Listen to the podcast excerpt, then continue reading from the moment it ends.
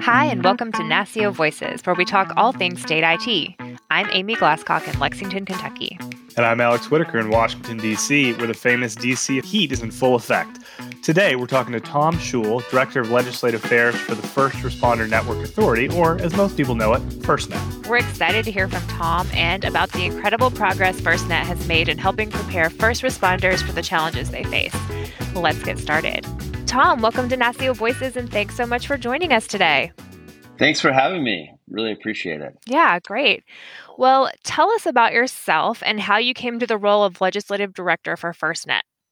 Yeah, absolutely. So I'm from the DC area. I grew up in Northern Virginia and uh, went to school in Ohio. And when I graduated, moved back to DC and looking for a job on the Hill, wanted to work as a staffer for a Congress member ended up actually working for TIA, the Telecom Industry Association. So, first job in DC was in telecom, and I did press and, uh, government affairs for them. And then ended up getting a job on the Hill with Senator Lieberman from Connecticut. I was with, with his office for several years and then went back into the telecom industry in the private sector, worked for Alcatel Lucent in their public affairs office. They're now uh, Nokia uh, but I had worked on on some of the FirstNet uh, legislation and was very interested in public safety and telecom and got to meet Ed Parkinson, who's our former CEO at FirstNet, who was head of government affairs at the time and ended up working for his team, uh, came over to FirstNet in 2014. And so I've, I've been with FirstNet since then. Great. Well, it's, it's a good long time now. That's about as long as I've been with NASCIO as well. Go, it goes flies. by quick. That wasn't my plan. Yeah. Yeah. Yeah. Exactly. But exactly. it's been fun. It's been great. Well, you're also talking with two former staffers ourselves, so you're yep. in company. yeah, that's right. Awesome. Awesome. All right. So, can you explain to our listeners what FirstNet is to those who might not be familiar? Absolutely. FirstNet is the only nationwide public safety broadband network in the U.S. Uh, it was created in 2012 and came out of the recommendation of the 9/11 Commission for public safety to have its own dedicated spectrum so that they wouldn't have to rely on commercial networks. Now AT&T is the private sector partner for the FirstNet Authority. We came to a 25-year arrangement in 2017. The service was launched in 2018 after a lot of work by NASCIO and the governors to opt into uh, the deployment of the network in 2017. So we went online in 2018. We now have 3.7 million connections. Public safety users across the country are using FirstNet in every state and territory and the District of Columbia. We have over 20,000 separate agencies that are using FirstNet. And the key differentiator that FirstNet is bringing for public safety is what's called preemption. They can, with a FirstNet phone, they can preempt any commercial traffic and make sure that they have the quality of service to exchange data in that in that time of emergency. So in March, you all released a report to Congress that was entitled A Decade of Accomplishments. And we probably don't have time to go over all of those accomplishments today, but there are a few that you'd like to highlight?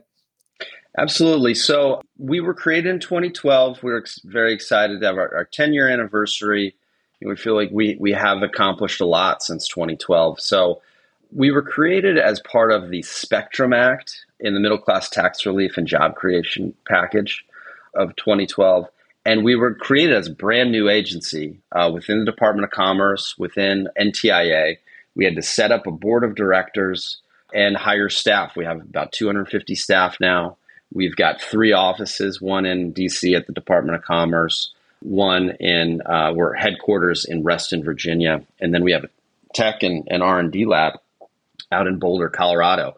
We've had to set up all of these, hire those staff, and then go out and, and engage with public safety across the country. We set up a public safety advisory committee that NASCIO actually sits on, and so we, uh, so FirstNet can get the guidance of public safety. So the decisions we're making are based on public safety's needs, first responders' needs. We did state and local consultation with every single state and territory before we even put together an RFP together to put this public private arrangement together in 2017. So there was a, a, significant amount of work to lead to an RFP that led to a private sector partner to execute this network. And we had to execute this network and build uh, a network for public safety on our licensed spectrum, band 14. We did all of that and had an operational network by 2018 and now we've been growing ever since. So we like to stay engaged with the CIOs, stay engaged with the states so they know where this deployment is going. But also, FirstNet's voluntary. So we are very proud of the 3.7 connections we have across the country. And that has been going and growing since 2018 to that 3.7 million number. And hopefully we go, you know, beyond that. That's great. So, FirstNet is now in all 50 states, five territories, and DC. How are you all planning to continue expansion to communities and areas where there isn't currently access? Well, you know, the, the great thing about FirstNet is we're self sustaining, but with our business model, we have uh, money coming in annually through through spectrum payments from AT&T and with that money we invest back into the network. So FirstNet has its own investment team that works with public safety, works with our PSAC, works with the needs of all of those state and local public safety uh, across the country to see what should we be investing in next. So we're at the phase where the governors signed on with a lot of a lot of help with the CIOs across the country in 2017 to a five-year deployment. We're coming into the the end of that five-year deployment uh, is is going to be what we call final operating capability next year.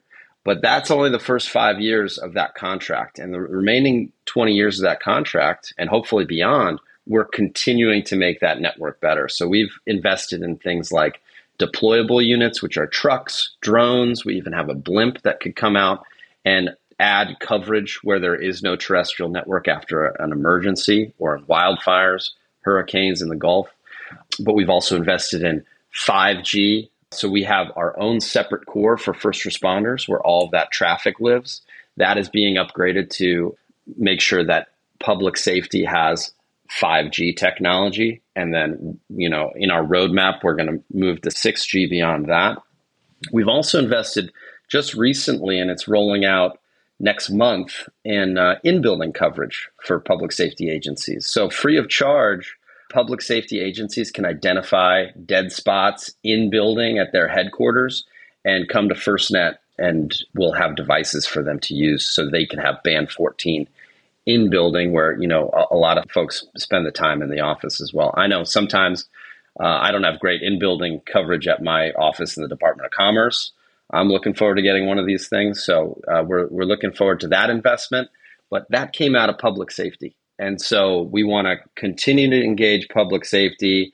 CIOs, I know, have a lot of expertise in what their needs are for their states um, and continue to, to find those needs and invest in them. Yeah, that's awesome. So, we hear that FirstNet is hiring a new executive director. Do you want to talk about that search and what the right candidate might look like for you guys?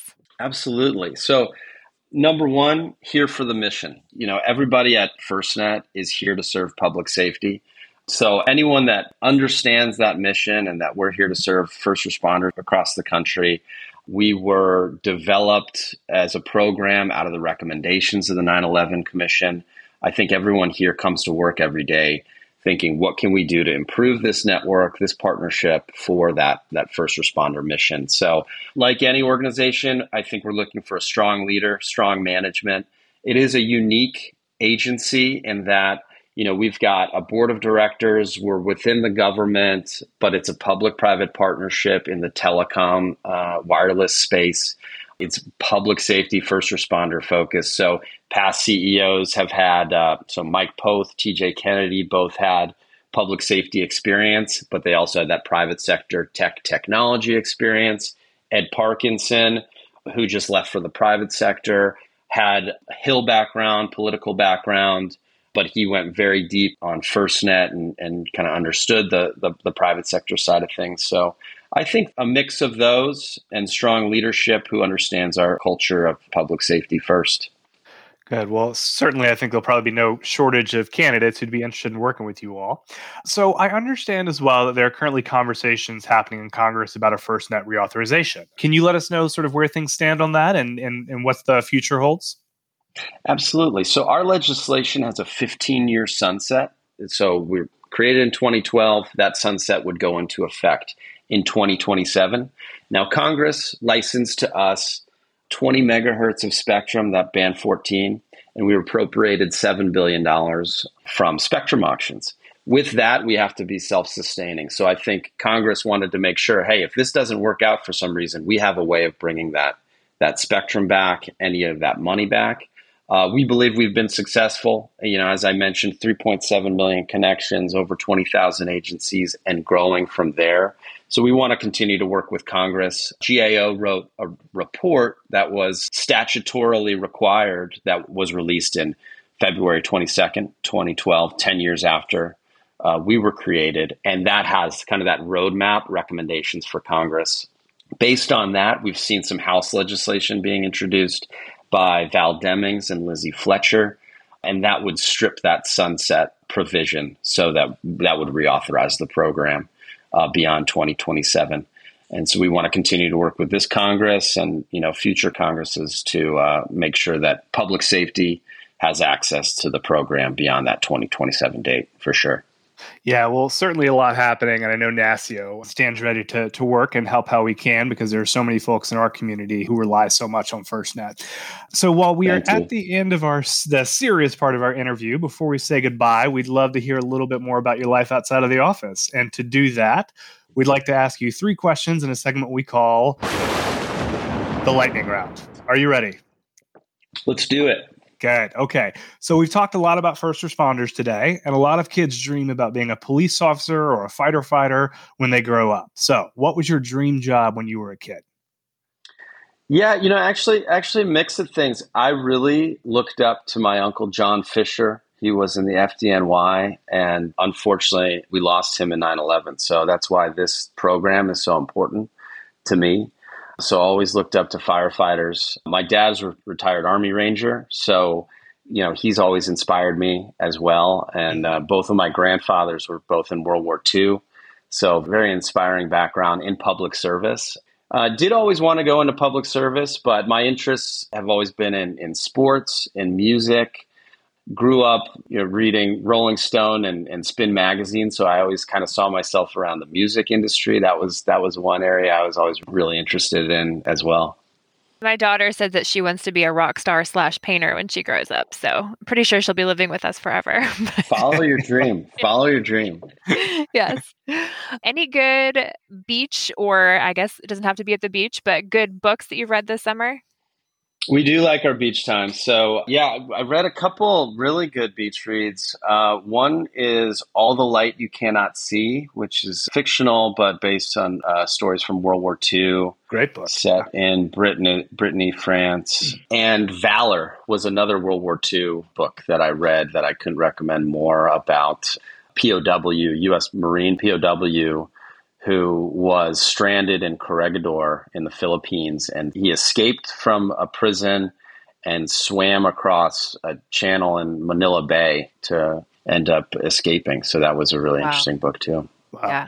Those kind of books are always so fascinating. So look inside yeah, a, a life that I luckily have not lived. Um, really yeah. inspiring. All right. And then favorite or best vacation spot that you could recommend to someone? My family likes to go to the Outer Banks, various beaches in North Carolina. We went to Emerald Isle this year. Yeah, my wife actually goes to the Jersey Shore with her family, a town called Stone Harbor, which is just a really, really cool beach town. Pretty close to Philly, so it's southern New Jersey. And uh, yeah, really good town, beautiful beach. You know, love both of those spots. Love it. Awesome. Yes. Well, Tom, thank you so much for your time today, for giving us some of your schedule and telling us all about FirstNet. We really appreciate it. Thanks, Tom. Yeah, absolutely. Thank you both. And if I could also give a shout out to FirstNet's podcast, Public Safety First.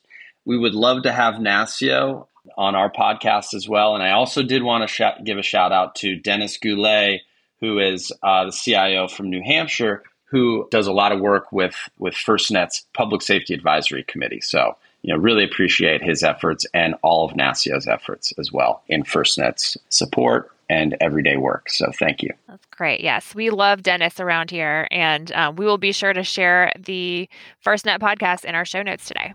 Thanks again. Awesome. Thank Thanks so much. Thanks again for listening to NASCIO Voices. NASCIO Voices is a production of the National Association of State Chief Information Officers. If you want to learn more about FirstNet, we'll put a link in the show notes. And if you enjoy NASCIO Voices, please give us a nice review and share with a colleague or friend or family member. It really doesn't matter what your relationship is to us. Just leave us a review. Talk with you next time.